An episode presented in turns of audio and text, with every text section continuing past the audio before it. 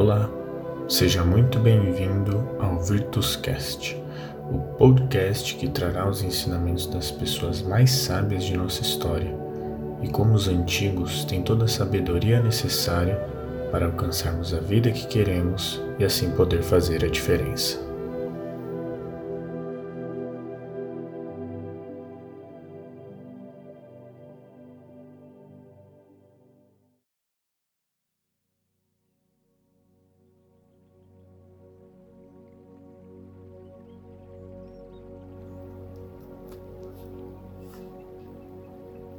Virtude, do latim virtus e do grego arete.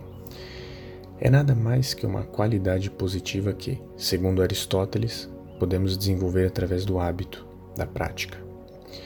Segundo ele, a progressão das virtudes são geradas não pela nossa natureza, mas é o resultado das ações que nós fazemos repetidas vezes com resultado positivo, tanto para mim quanto para aqueles ao meu redor aquelas ações que nos tornam capazes de praticar atos justos.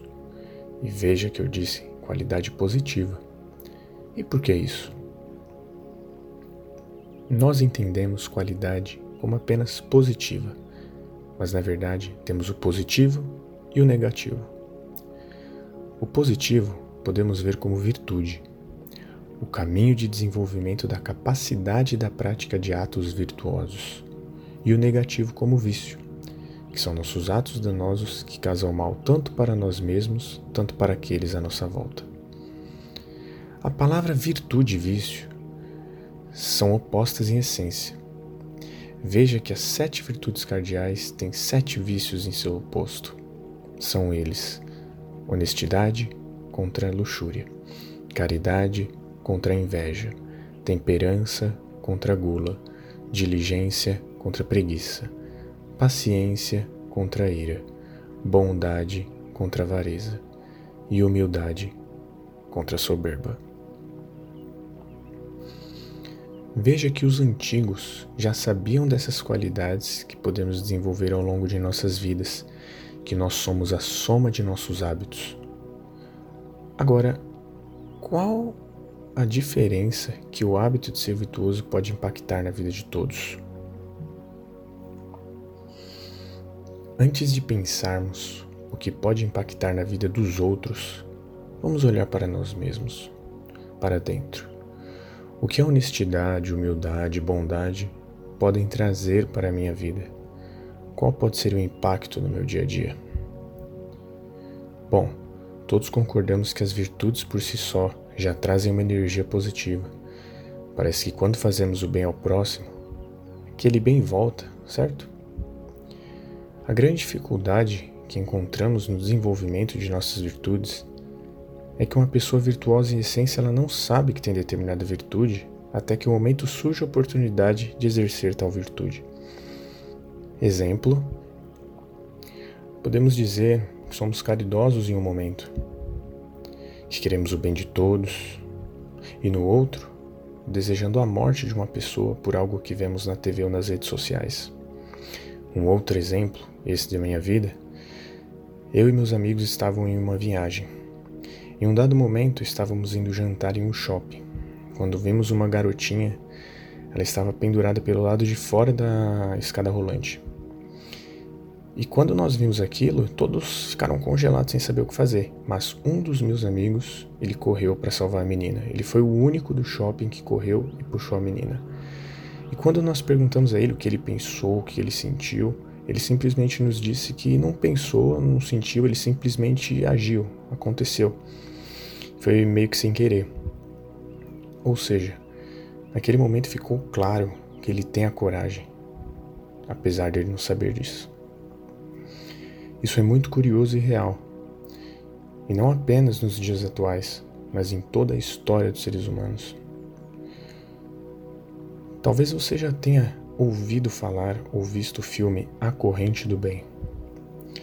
Nele fica claro que os pequenos atos que nós fazemos em nossas vidas, ou em nossa cidade, nosso bairro, podem gerar resultados inesperados no longo prazo.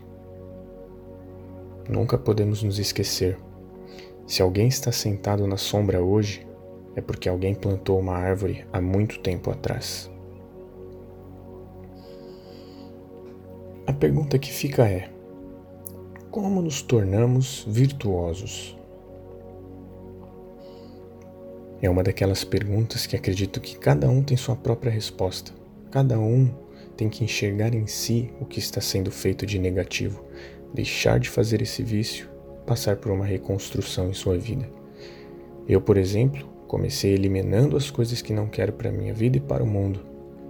Após eliminar os meus vícios, com a procrastinação, por exemplo, passei a ter mais paciência comigo mesmo, não me cobrar demais nas coisas que decido fazer.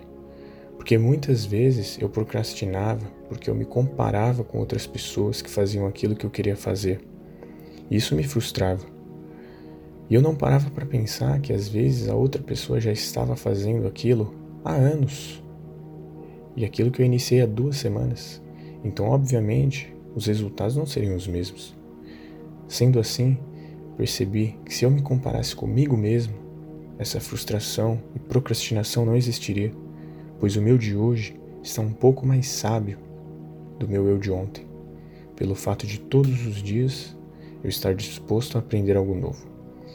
Passei a entender que colhemos ao longo da vida aquilo que plantamos e tenho de estar 100% presente em meus atos hoje para que a colheita de amanhã seja bem-sucedida e que eu possa desfrutar tanto da plantação quanto da colheita. Os estudos podem nos levar além, pois conhecimento é a única coisa que ninguém pode roubar de você.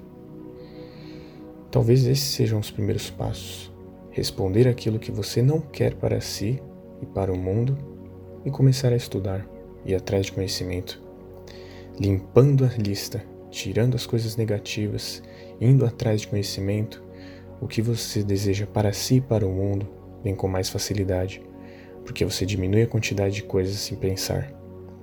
Elimine os excessos.